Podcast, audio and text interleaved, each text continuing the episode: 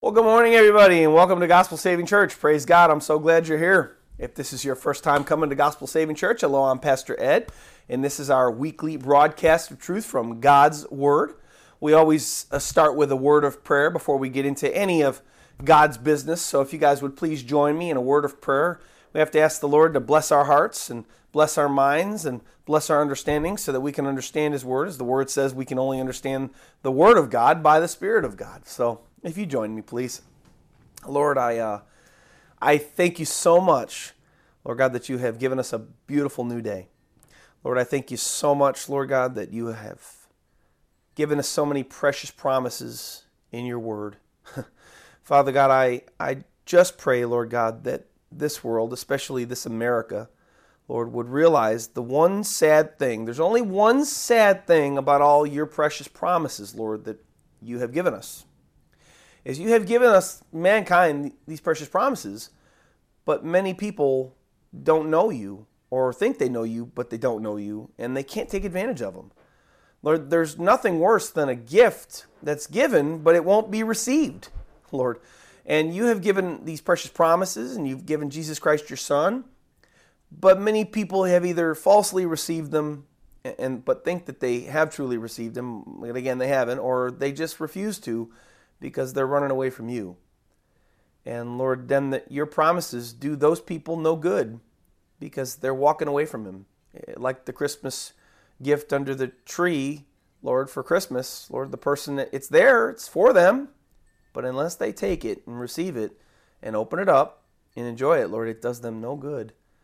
So, Lord, thank you for all your precious promises. I just pray that those listening, Lord, if they don't, if they haven't, or if they think they have but they haven't, I pray you convict their hearts and show them that they haven't. But I pray they'd receive these precious promises today and, and the precious gift of your Son, Jesus Christ, Lord God, and uh, that they would turn to you, Lord. And those of us that are yours, Lord, that have received these precious promises and have received Christ truly into our hearts and have become born again, Lord, I pray that we would stand on them.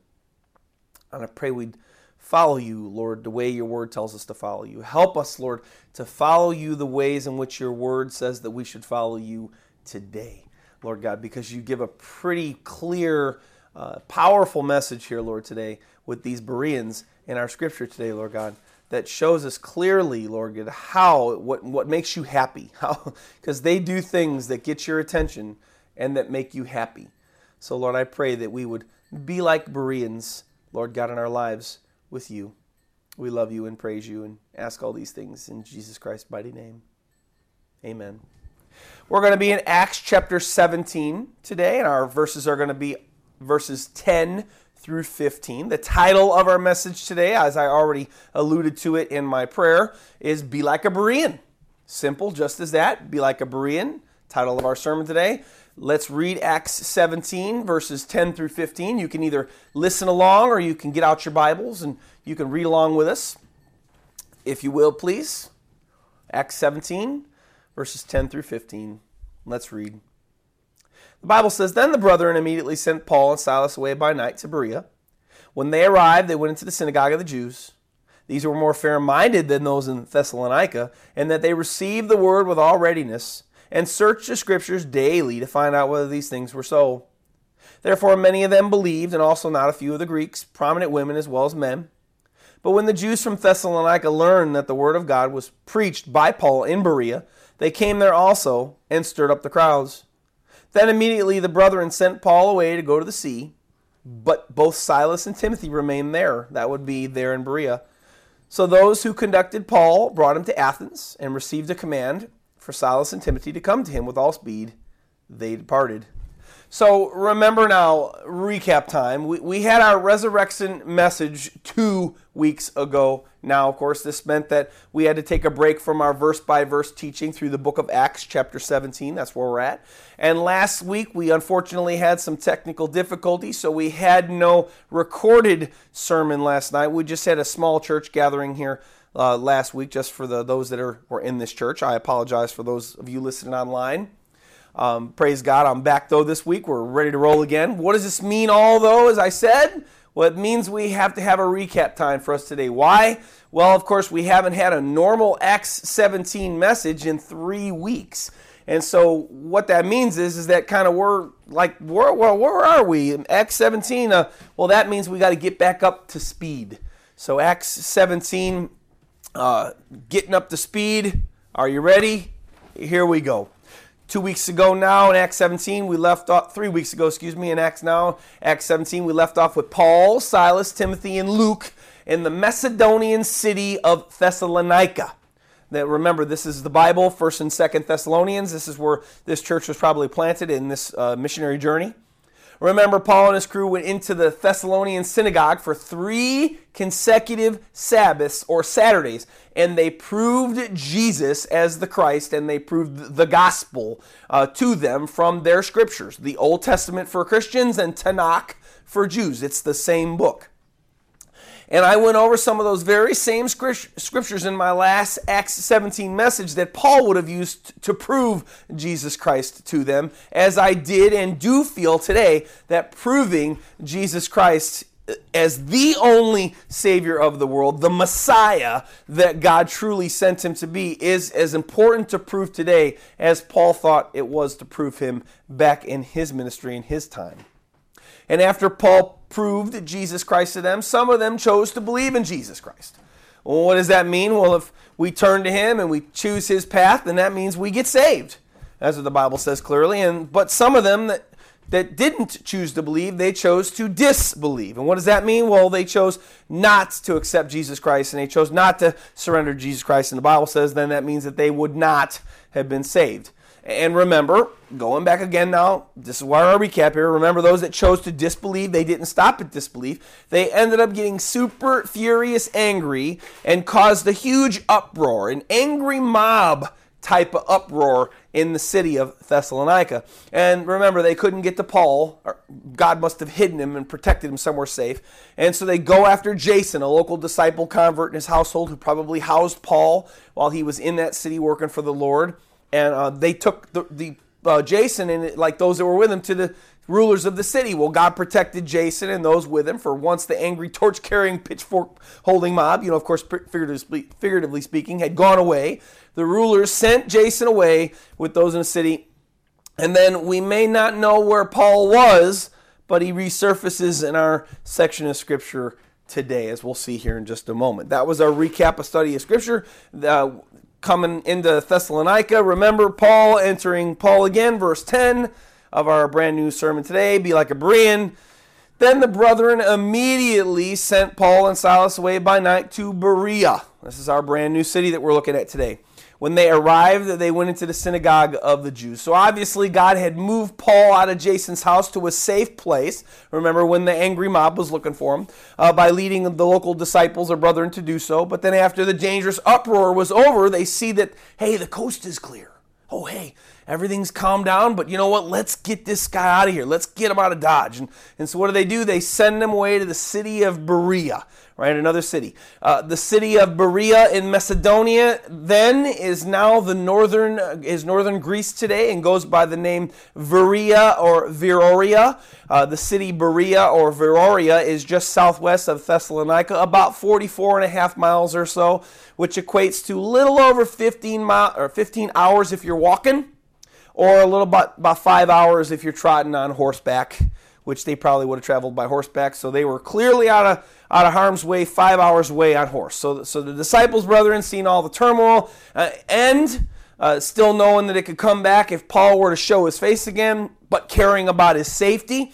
They think it better to send him away to a safe city, the city of Berea, and they do so under the cover of night, as that scripture just told us, uh, hiding Paul from any possible harm that he would have faced by this angry mob people. I'd say it was a safe city, five hours on horseback. That's that's a pretty good clip away. Pretty smart move on their part. I doubt it was a mistake. I don't think it was a mistake because remember, Paul heard from Jesus Christ personally. Paul would have visions.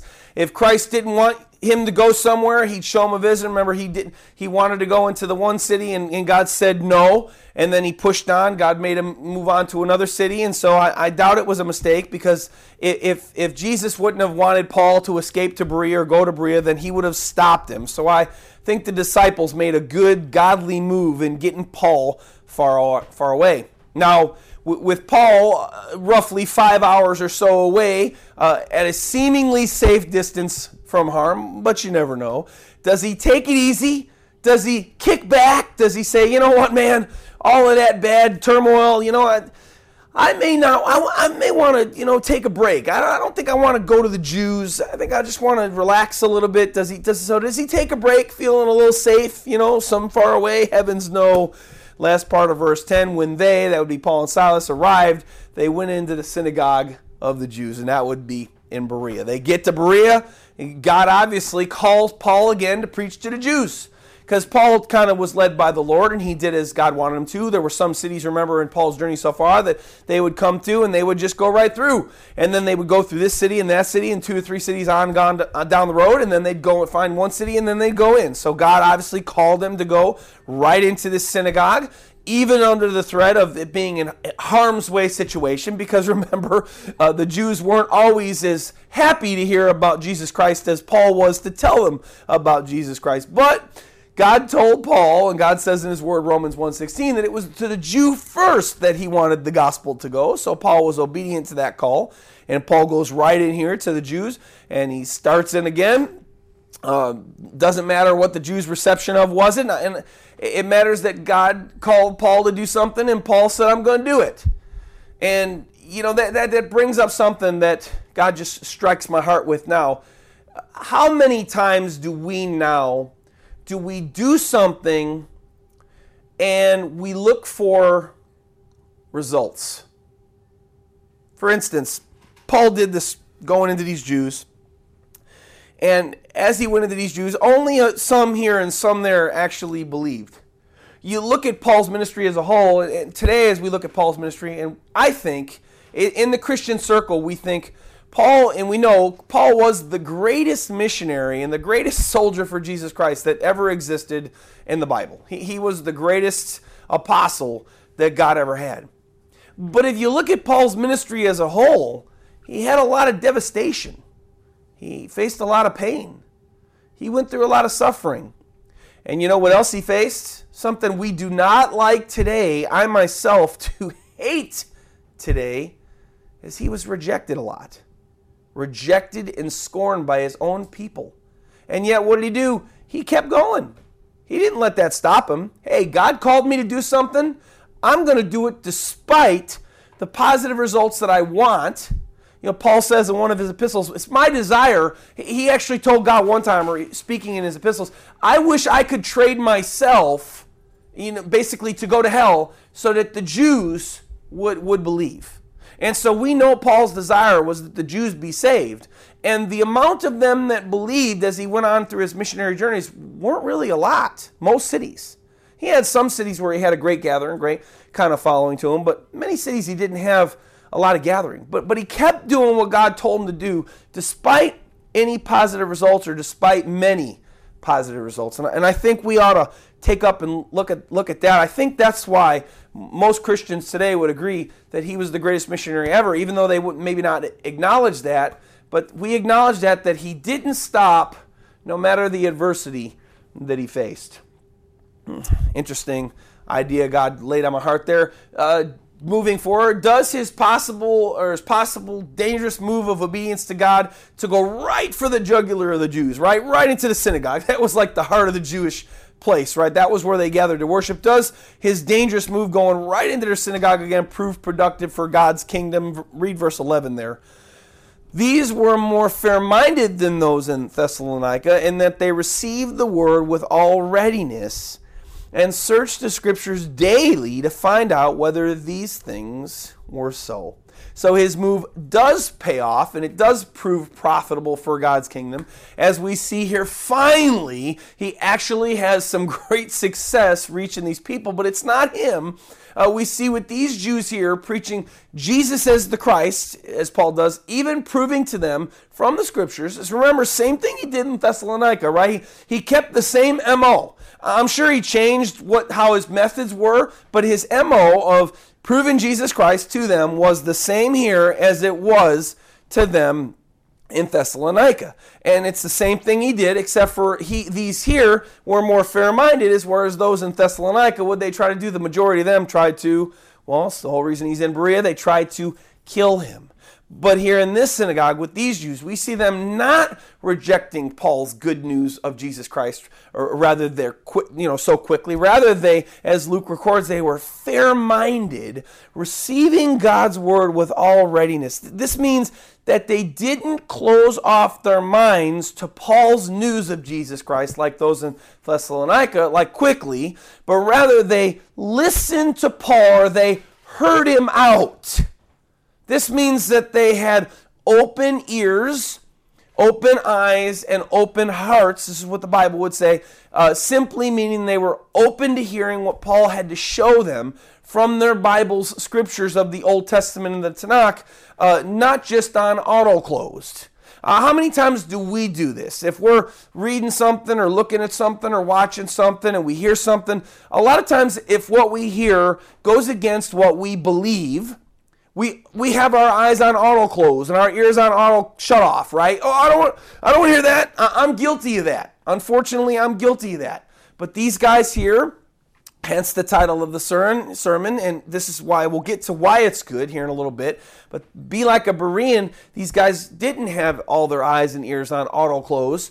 They had them on, well, let me see what this guy has to say, and well, let me check it out uh, with, with open hearts and eyes, these Bereans, Acts 17, searched the scriptures daily to find out whether the things that Paul said were true. This means that they diligently, that means that they put effort behind what they were doing. They diligently physically searched the Bible or God's word or the whole their holy scriptures to find out whether Paul's teaching about Jesus being the Messiah or Christ from the Bible were actually true right? Or they wanted to see if they were true or if he was just making up the stuff that he said just to, like, you know, try to deceive them.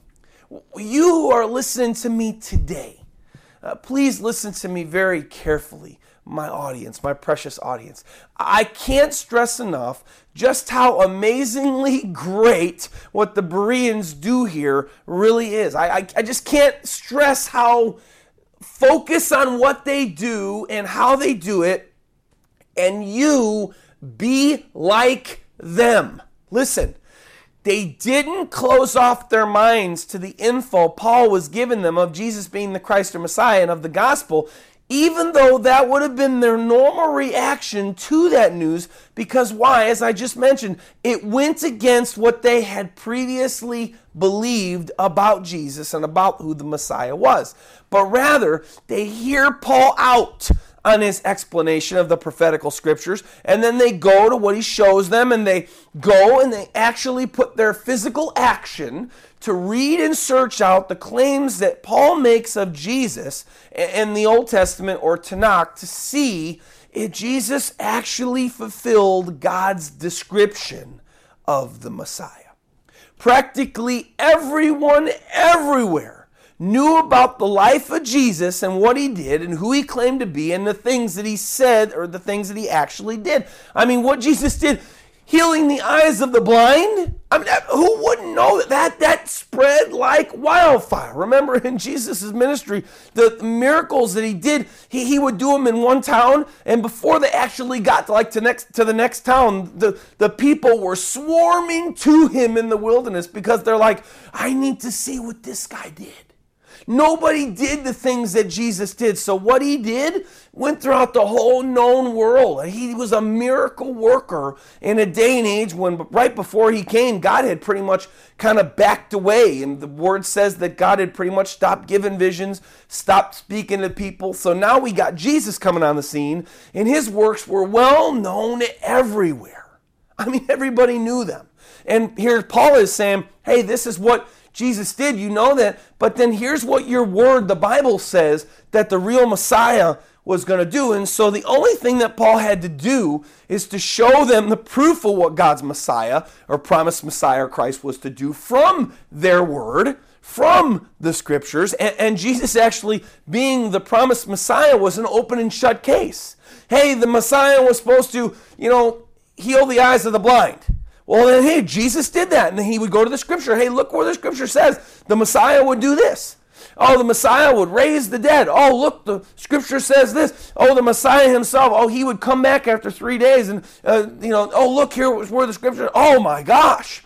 We know Jesus did this. Oh, my goodness. The scripture says that. Wow. I, wow. Really? But then you have to have an open mind and an open heart to go to the scriptures and say, what, did, what was the Messiah supposed to do? Well, these guys had those open ears and those open eyes and that open heart to do this.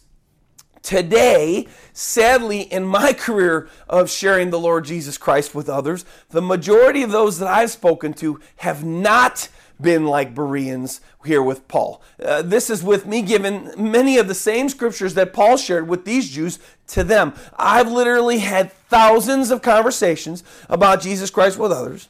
And a good majority of those conversations were with skeptics and atheists and agnostics or, or just the plain Jane average, you know what, I just don't believe in Jesus Christ kind of person, right? And, and these conversations involved me giving them proof the same proof that Paul gave to these Bereans, to, the, to those in Thessalonica, to those everywhere he went of, of Jesus Christ and of God Almighty. And I've given it both to them from nature, all the things of, of nature, and also from God's holy word, the Bible. Uh, but, but sadly, the majority of them uh, that I just said, the majority of them I've spoken to have just blown me off blown off the words of proof. They've not gone and researched them. They've not been like the Bereans, and they just keep on going their path, going on their path, which continues, of course, without Christ, straight to hell. Oh, how this hurts God's heart so tremendously, as well as it does mine. One time in Luke 8:18 in Jesus Christ ministry, he gave a series of parables, and, and he said of the people that were listening to him, who would receive and who didn't receive him and his teachings, he said this: Therefore, take heed, which means, hey, be careful, my listener. And I'm going to tell you this today as you're listening to this sermon. Be careful, my listener, just like Jesus told his listeners. And be careful of what he says. Therefore, take heed, be careful how you hear. See, we hear all kinds of things, right? We listen and hear all kinds of things. We hear probably millions of different things or billions of different things every day. From the birds tweeting their, their voices, singing their songs, to, to you know, our foot walking on the ground, to, to our wives speaking to us, to our sons talking to us, to us talking to them, to, to the TV, to all the things we hear. But he said, take heed how you hear because it matters how you hear. That means it matters how you listen.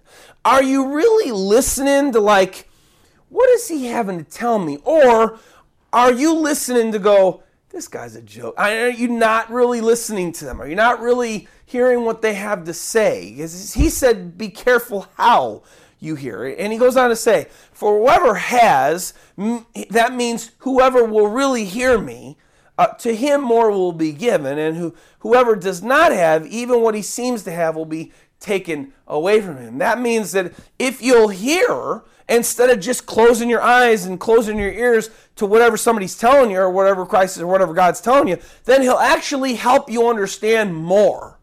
But if you don't hear and you just reject and you just ignore what God tells you or what even people tell you, like this you could even go for your boss at work your boss at work brings you into the office and they're like, hey, you know, John, I, I, I want to tell you, you know, this is, you're doing a great job here, but, and you, you know, when you hear that but, you know, that but's not always going to be the best thing. But, you know, you need improvement, uh, uh, uh, you know, here, here, and there. A lot of people at the but, well, they stop hearing what the boss has to say. Because you know why? A lot of people don't like to be corrected, they don't like to take correction. Now, that's pride.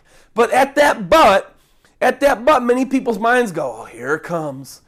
I know, and he's going to tell me I'm doing this. And, and we start thinking of things, and then, you know what, we're not even really listening to him. So, really, this is a principle that even works in the real world.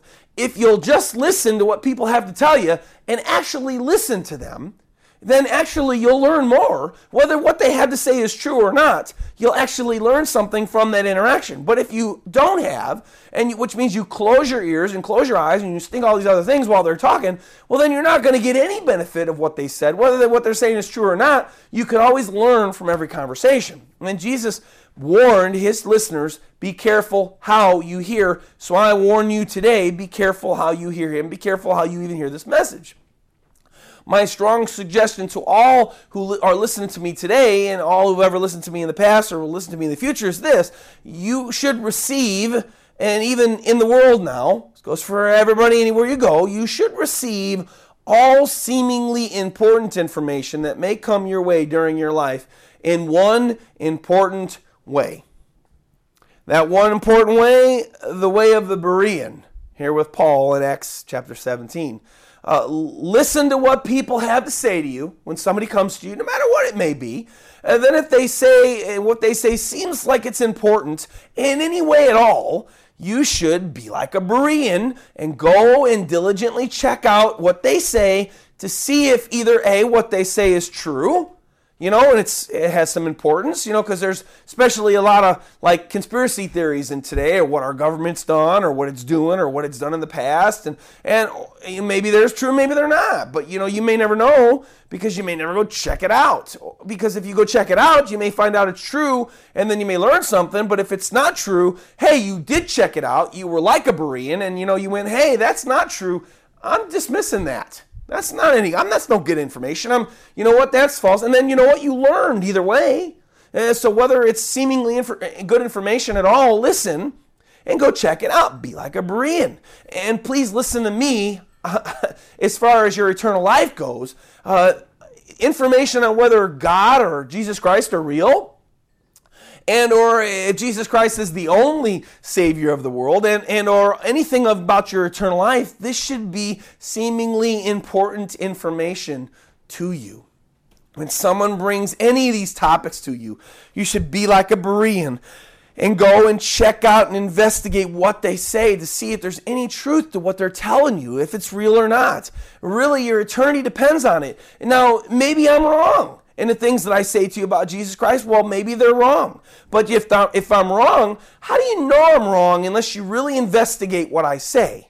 You may find out that I'm a liar and a fraud. And if I am, hey, well, then you now know the truth. But I'll guarantee you, if you go check out the things that you hear that are seemingly important, especially about God and especially about Jesus Christ, you will not be disappointed because anybody that's preaching the real true things about Jesus Christ, you're going to be blown away when you check out, like the Bereans did here when they checked out what Paul told them. What was the result of the Bereans investigating the information that Paul gave them of who Jesus was because of their open eyes and ears and hearts on this matter and the proof that he shared with them? What, what was their response? Look at verse 12. Therefore, here you go. Many of them believed. Uh, that would be the Jews in that synagogue in that town first. And then he goes on to say, and also not a few Greeks, prominent women, as well as men, meaning those that were in that synagogue, some of them were Greeks. Some of them were converted you know, Jews by Judaism because they were like, hey, I want to follow the God of Judaism.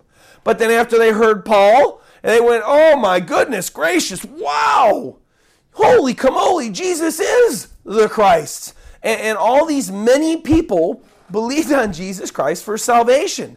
What did I just tell you?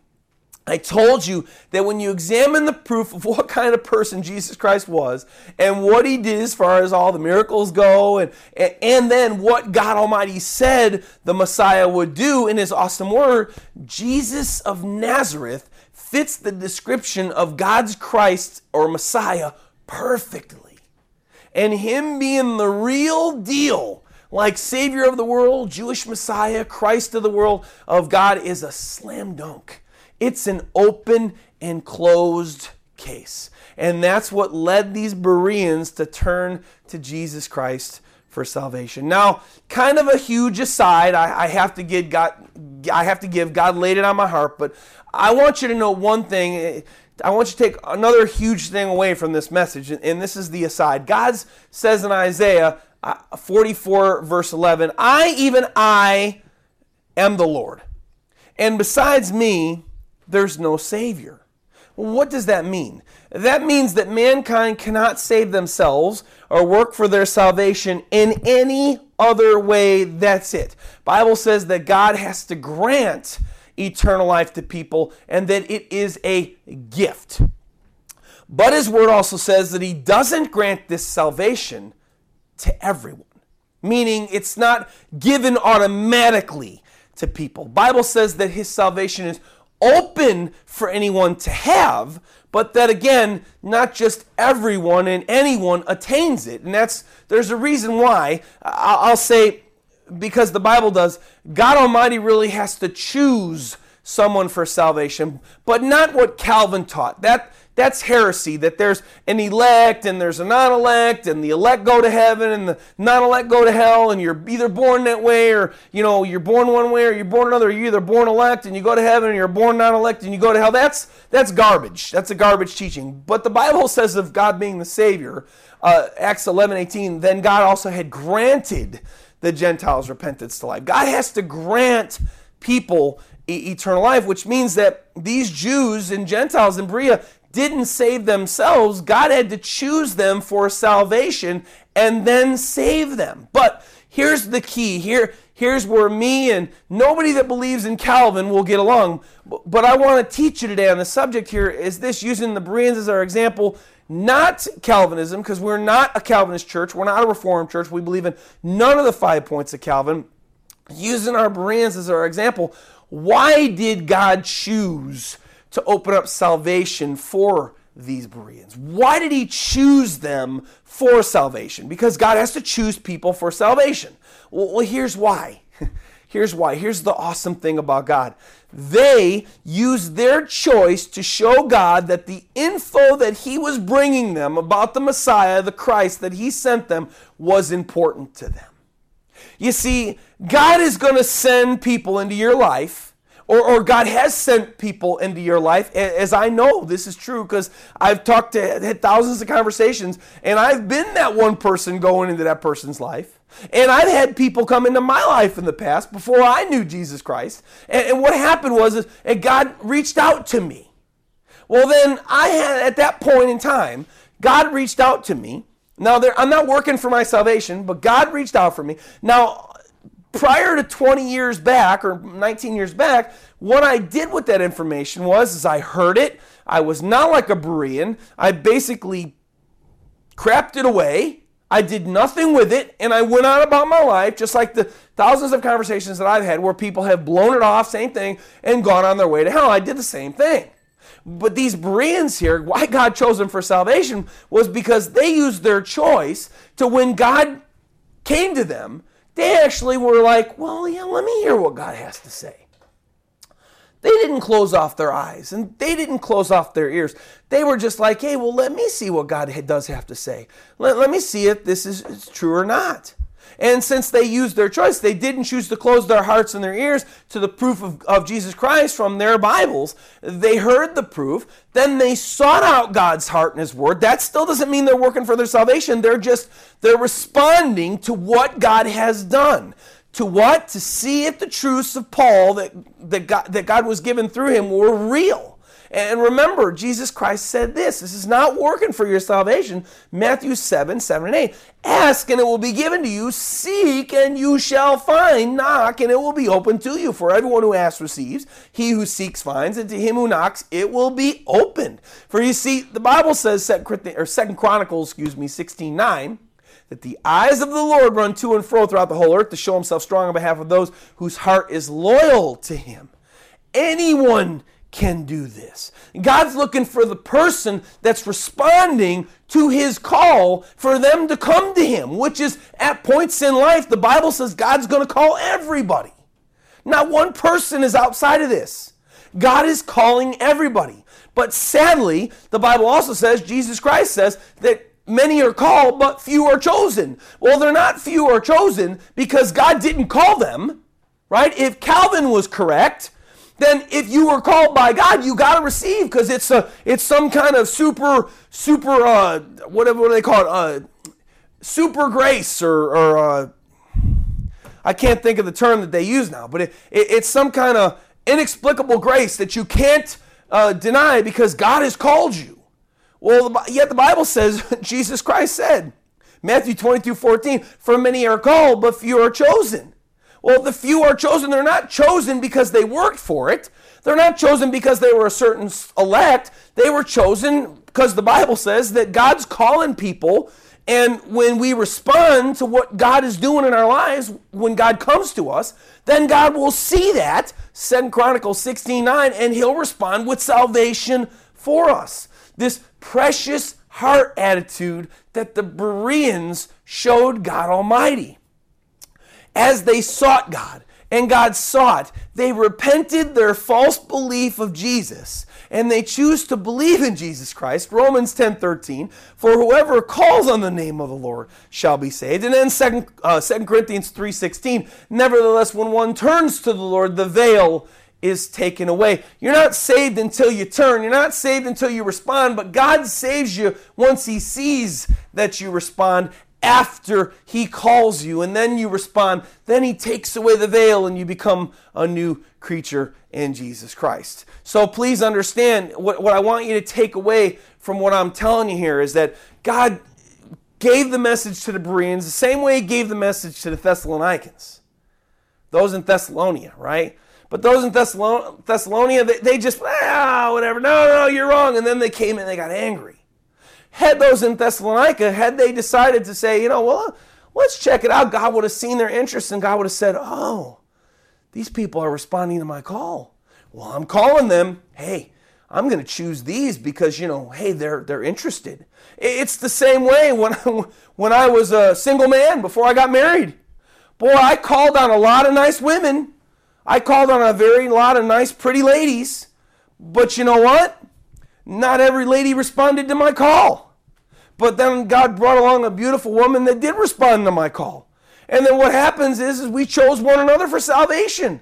I, I, I was choosing her and she saw my interest and she was interested as well too and then basically we got you know not i'm not i'm just using the reference the the parallel it wasn't like we got saved but we got we ended up getting married and i'm married 23 years because she responded to my interests so god is interested in us when we respond in His interest, He, he calls us, He chooses us. Same thing, really the same thing. But we're not able to save ourselves.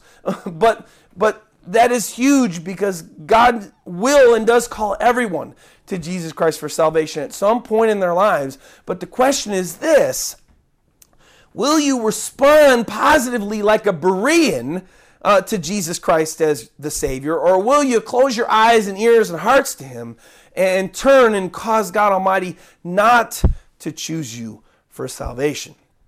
Uh, I know that was a long and drawn out aside, but I just want you to know that God may be calling you right now. But will you be like a Berean and will you respond or, or will you turn your back on God? And will you be like those in the majority of those in Thessalonia where they heard the word, they heard the call, and they rejected.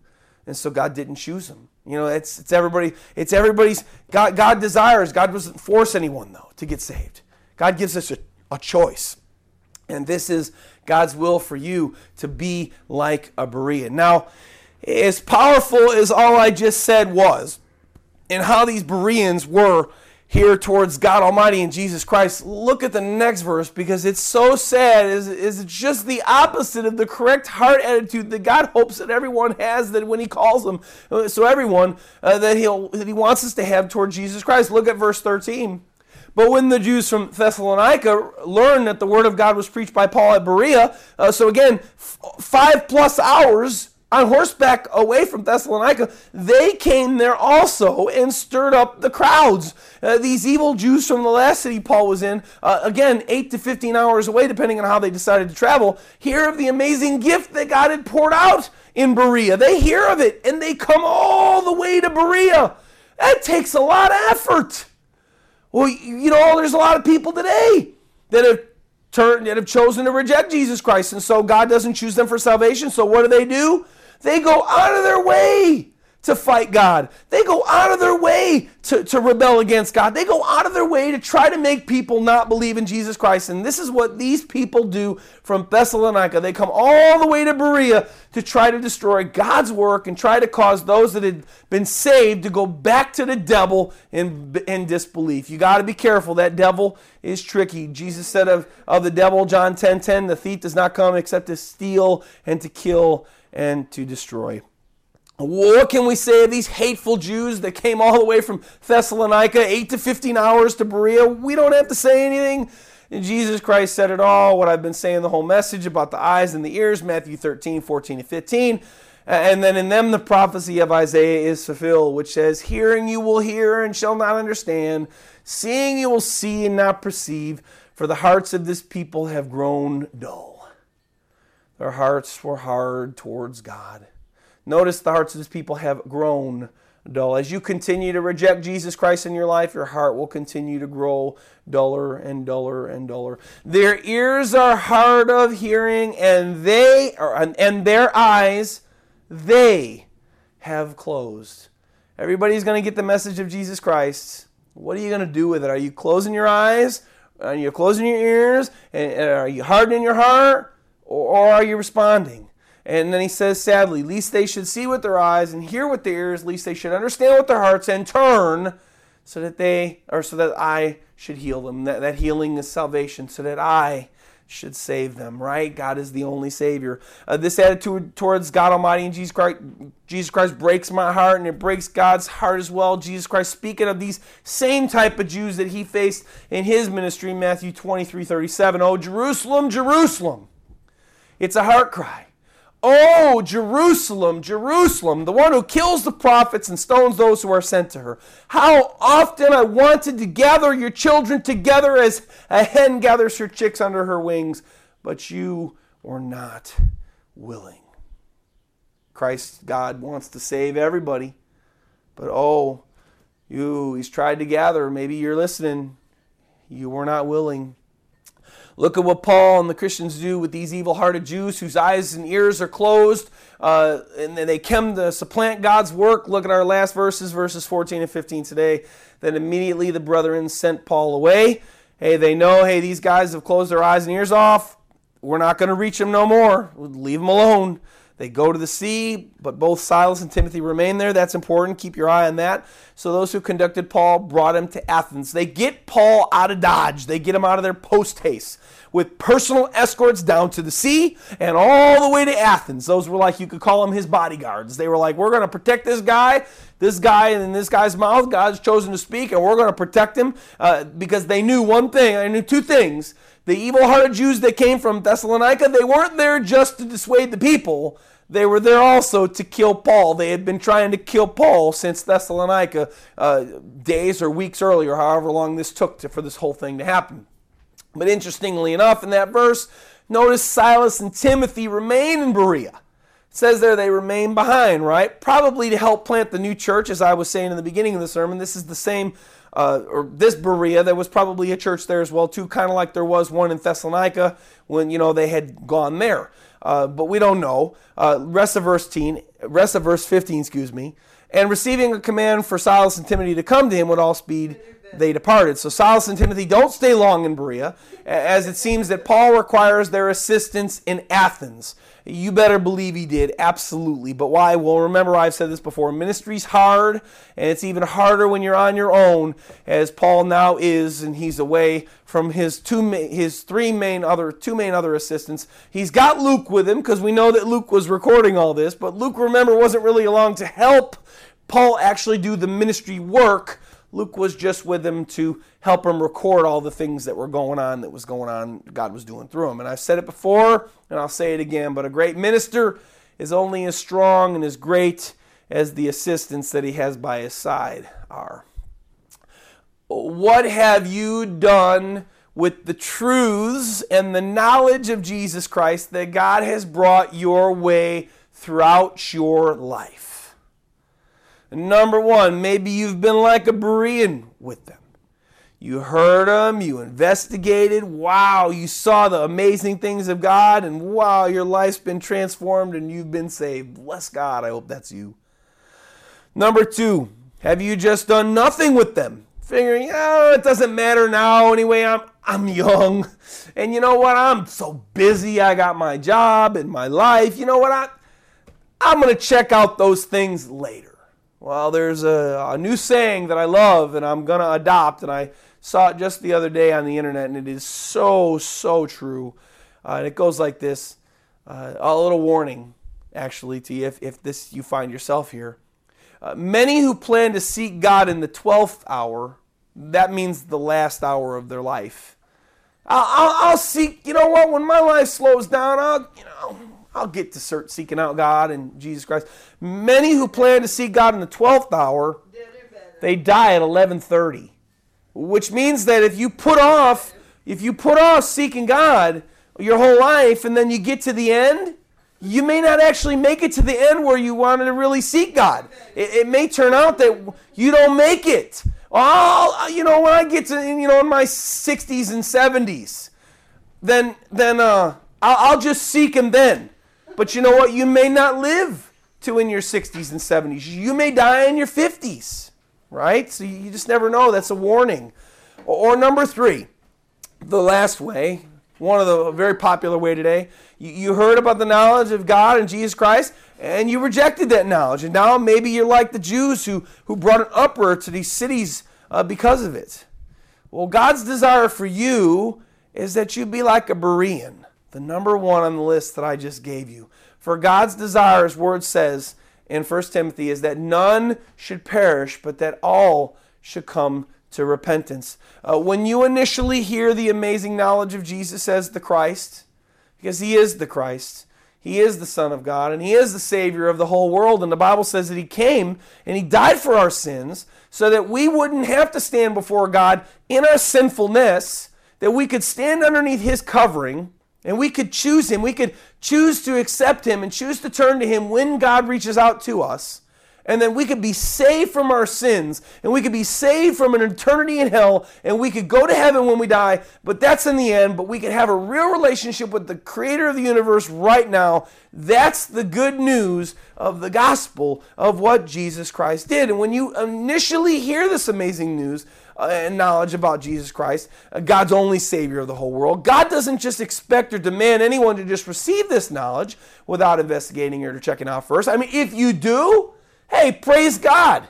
Praise God. But you know, a lot of people don't. I didn't. Uh, the, the Bereans kind of resemble me a little bit about 18, 19 years ago. And, and, that really goes with all information that you may hear in your life now, any, that anyone may bring your way. Really receiving Jesus Christ or anything this way is what people call blind faith. And again, if God touches your heart and you do so and you turn to Him, uh, so be it, do it great. But there will probably come a time when your blind faith will be challenged or tested. The devil's good at this. And if and when this happens to you, then you will still have to go on this search to seek out God's heart and to find out if what you believed about Jesus Christ is true and, and if he really is who he says he is. And God is okay with this skeptic heart. He is really okay with the skeptic's heart. And if you'll seek, he will eventually reveal himself to you and you can be saved. The only time he's not okay with your skeptic heart is if it causes you to close your eyes and your ears toward Christ and the truths of Him and run away from Him and from Jesus Christ. God doesn't want this from anybody, as again, He desires none to perish, but all to come to repentance. So, so I'm not sure where you stand with, with Jesus Christ today, but I know where He wants you to be. He wants you to be in His arms. He wants you to be surrendered to Him. You allowing Him to have total abandoned control of your life. Matthew 16, 24, 25, control. If anyone desires to come up to me, Jesus says, let him deny himself. This is, hey, God, I need you. Uh, Jesus, here, here I am. Jesus, please save me. I, I need you. I realize you're real. God, please save me. I, I want you in my life. Come into my heart. I, Please, I want to receive you. I want to receive your salvation. If it, let him deny himself, take him basically takes yourself off the throne of your life, and it puts God on the throne of your life. You tell God, God, I, I'm tired of ruling my life. Lord, you rule my life for me. I want to be yours. I want to be your servant and I want you to be my master. This is what this humble heart of submission tells God. But if anyone desires to come out, let him let him surrender to Christ or, or deny himself, and then take up his cross and then choose to follow Jesus Christ. For, for whoever desires to save his life will lose it, but whoever loses his life for my sake will find it. That's where God wants you to be if you're not there already. If you're having real doubts about who Jesus Christ really is, or whether or not God's word is accurate, or whether or not uh, you can trust Him with your life and your eternal life forever, because that's a big step right? Like like for me that was a big step. So it didn't wasn't in a one day thing for me. It took me about 8 months to make this journey, right? Well, what I did, what you can do, come and seek God. Seek the God of all the universe and seek Jesus Christ his son. Seek them with all your heart and allow God to reveal himself to you. Don't close your eyes, don't close your ears. Seek him. But then when he does reveal himself to you, because you've not closed your eyes and your ears toward him. Then you can take hold of the words of Revelation, uh, what Jesus said to all people. He, this, is, this is a message to all people. Uh, Revelation 22, 16, and 17. I'll close to you with this. Jesus says, This I, Jesus, have sent my angel to testify to you these things in the churches. I am the root and offspring of David, the bright and morning star. And the Spirit and the bride say, Come right? And let him who hears, there's that word again, he who has ears to hear, be careful how you hear. And let him who hears means him who really, you know what, I'm not going to shut my eyes and ears toward Christ. He says, let him who hears come. Right? And let him who thirsts come. Are you thirsty? Come. Whoever desires, let him take of the water of life freely. That means stop fighting, stop running, and just come to Jesus and lay your life down and turn to Him with all your heart and call upon His name. This is where God wants you to be. But seek Him. Seek Him if you're not sure. He'll, he'll reveal Himself to you. It'll be a wild ride. Let's pray. God, thank you so much Lord, for your word. Thank you so much for this message. Thank you so much, Lord God, for the Bereans. Lord God, he just like Cornelius, Lord God, just like so many others in the Bible, just like the Ethiopian eunuch, Lord God, uh, how they sought you. You were calling them, they responded. And that's the only difference between somebody that's saved and somebody that's not saved, Lord, is the person that's saved, they responded to your calling. You called, they responded.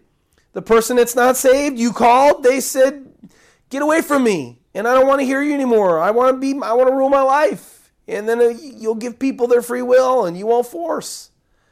But Lord, I pray those that are listening today, eh, if they're not yours, Lord, I pray, dear God, that you would touch their hearts, Lord God, and that the possibility, Lord, the fact that they can seek you and that you will reveal yourself to them, Lord God, this, this, this is like the promise of the greatest treasure ever if I would tell these people, these same people right now, well, there's a there's a multi-trillion dollar treasure and it's buried X and Y and Z and it's here and there and, and, and here's a guaranteed map to get there. All you have to do is follow these directions. All you have to do is search out this treasure map and, and go here. I'll guarantee you 100 out of 100 people in this world would take that map and they would do that. But Lord, your treasure is even greater than a trillion dollar treasure buried somewhere, Lord. Your treasure is accessible to all. Everybody can have it. Everybody can be a super, super, super trillionaire in the spirit with you, Lord. Everybody can. If they just seek out your treasure map, your word, and on their knees, Lord, seeking you in prayer, asking you if you're real, Lord God. And if they seek that treasure map, Lord God, you'll open up their lives to a greater life than any money could ever give them a life of knowing and hearing from and being able to communicate with with success. Many people pray, Lord, but their prayers don't get through. But Lord, your word says that if we truly seek you, if we truly come to you, Lord, then when we pray, your, our words will get through, and you know, the creator of the universe will actually hear us. What could be greater than that? Nothing. God, please touch people's hearts and help them. Help them seek out that treasure map to you, your heart and your will, Lord, so that you can save them. I love you and I praise you, God, and I thank you. And we ask all these things in the mighty name and precious name of Jesus Christ. Amen.